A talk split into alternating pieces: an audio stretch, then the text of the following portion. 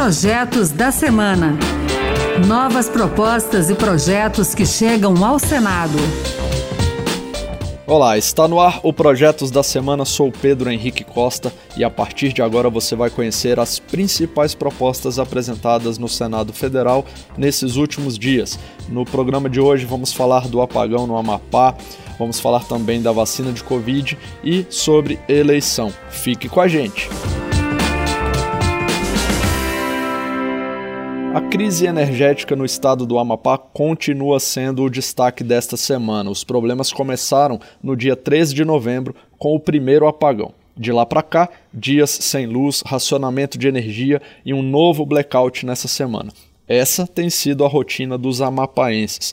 As eleições na capital Macapá foram adiadas e a crise gerou a mobilização dos senadores. Alguns projetos foram apresentados para minimizar o impacto da falta de energia no estado um deles do senador Lucas Barreto, do PSD do Amapá, apresentado nessa semana, indeniza os consumidores prejudicados pelo apagão. A proposta, já aprovada pelo Senado, beneficia consumidores residenciais, industriais ou comerciais atingidos pela falta de luz decorrente do incidente ocorrido na subestação de Macapá no dia 3 de novembro. O crédito terá o mesmo valor cobrado pela empresa distribuidora na fatura mensal e vai durar até o mês em que os serviços voltarem ao normal. Segundo o senador Lucas Barreto, o fato de a empresa concessionária não ter equipamento reserva nem plano de contingência para uma solução rápida gerou consequências extremas, como perda de alimentos e até problemas de saúde. Então, é de conhecimento de todos a grave situação que passa o Amapá, dificuldades que estamos enfrentando e do esforço que estamos travando para dar ao povo do Amapá as condições de enfrentar essa situação.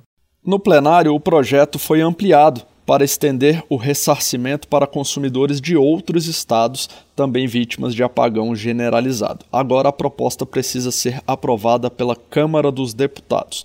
Durante a votação desse projeto, o senador Randolph Rodrigues, da Rede Sustentabilidade do Amapá, pediu que o governo pague mais dois meses de auxílio emergencial para os moradores do estado e relatou a situação vivida pelos amapaenses. Ouvi nesses dias comerciantes desesperados, os mais pobres deprimidos. Nós vivemos aqui uma crise que eu nunca vi o povo da minha terra estar sofrendo.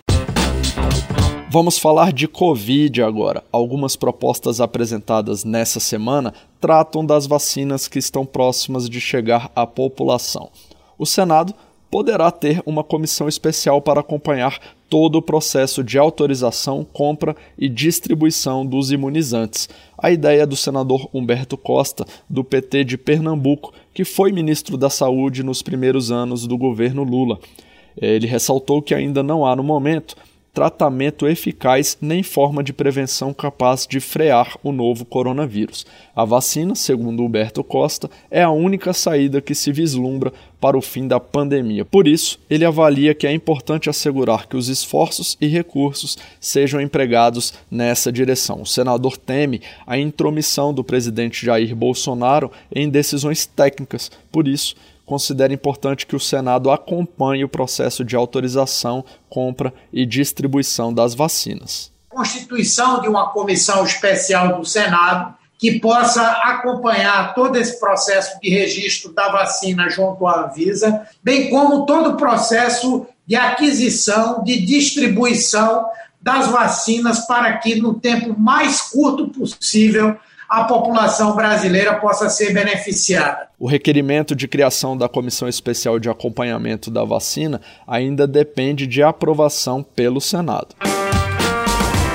Já que estamos falando de vacina, tem dois projetos nessa semana que buscam aperfeiçoar o Sistema Nacional de Imunização, um deles, do senador Eduardo Braga, do MDB do Amazonas, propõe o rastreamento e o monitoramento de vacinas no país e dá mais transparência aos processos de distribuição nos estados.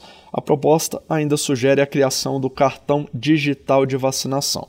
Na mesma linha, o senador Assir Gurgax, do PDT de Rondônia, também apresentou um projeto para otimizar um banco de dados virtual de vacinação. A ideia é que o SUS possa manter um cadastro digital dos brasileiros e os dados de imunização de forma rápida. O senador argumenta que os cartões de vacina atuais são de papel e já estão obsoletos. A ideia é que esse banco de dados contenha informações da rede pública e também da rede privada. Pela proposta, os dados serão incluídos na plataforma Connect SUS, que já funciona no país. Ainda falando de saúde, o Projetos da Semana traz agora um projeto que pretende estabelecer expressamente na lei de execução penal o tratamento à saúde do preso dependente de drogas. O autor, senador Eduardo Girão do Podemos do Ceará, lembra que há no Brasil mais de 700 mil presos e que o vício em drogas atinge grande parte desse contingente. Não há dados concretos sobre o número de detentos com dependência química, mas o senador se baseia em informações que mostram que cerca de 20% dos condenados cumprem pena por crimes relacionados a drogas. Eduardo Giral pede mais atenção a essa população carcerária que, segundo ele, fica à margem dos olhos da sociedade, principalmente os dependentes químicos. Dia 19 de novembro, agora, comemoramos o Dia da Bandeira, que se tornou símbolo da República em 1889. A data inspirou o senador Plínio Valério, do PSDB do Amazonas, a apresentar um requerimento para que a bandeira seja hasteada a meio mastro no Senado, isso enquanto houver mortes por conta da Covid-19.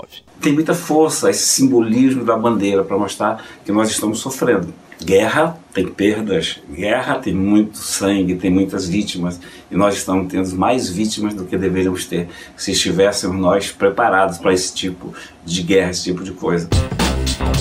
O assunto agora é eleição. No dia 15 de novembro, tivemos o primeiro turno das eleições municipais e a demora na divulgação dos resultados pelo Tribunal Superior Eleitoral repercutiu entre os senadores. O presidente do TSE, ministro Luiz Roberto Barroso, citou uma tentativa de ataque virtual ao portal do TSE. O senador Alessandro Vieira, do Cidadania de Sergipe, pediu ao Ministério Público Federal que investigue a atuação de hackers supostamente contrários ao processo democrático. Segundo o Tribunal Superior Eleitoral, somente no domingo foram registrados 436 mil acessos simultâneos por segundo para derrubar o site do TSE. Além disso, foram vazadas informações de 2001 a 2010 de ex-ministros e servidores do TSE. É indispensável que se tenha uma investigação rápida e muito segura para que todo brasileiro possa ter a tranquilidade que seu voto vai ser computado corretamente. As informações que nós temos são no sentido de que sim, o sistema brasileiro é bastante seguro, as urnas são seguras, mas é preciso dar absoluta transparência para que a gente possa ter essa tranquilidade para a nossa democracia. O senador Alessandro Vieira também solicitou ao TSE que explique a centralização da soma dos votos. Essa foi a primeira eleição em que os tribunais regionais enviaram os dados criptografados para Brasília totalizar os votos. E esse processamento atrasou a divulgação do resultado.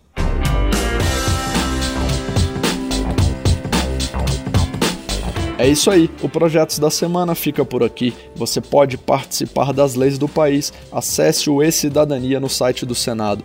Leia as propostas, vote, dê a sua opinião. Você também pode apresentar uma ideia que pode até se transformar num projeto de lei. Acompanhe o programa Projetos da Semana na Rádio Senado, toda sexta-feira, às duas da tarde. E também na internet, é só entrar no site da Rádio Senado e baixar o áudio para escutar quando quiser. O podcast também está nas principais plataformas. Muito obrigado pela sua companhia. Eu sou Pedro Henrique Costa e até o próximo Projetos da Semana.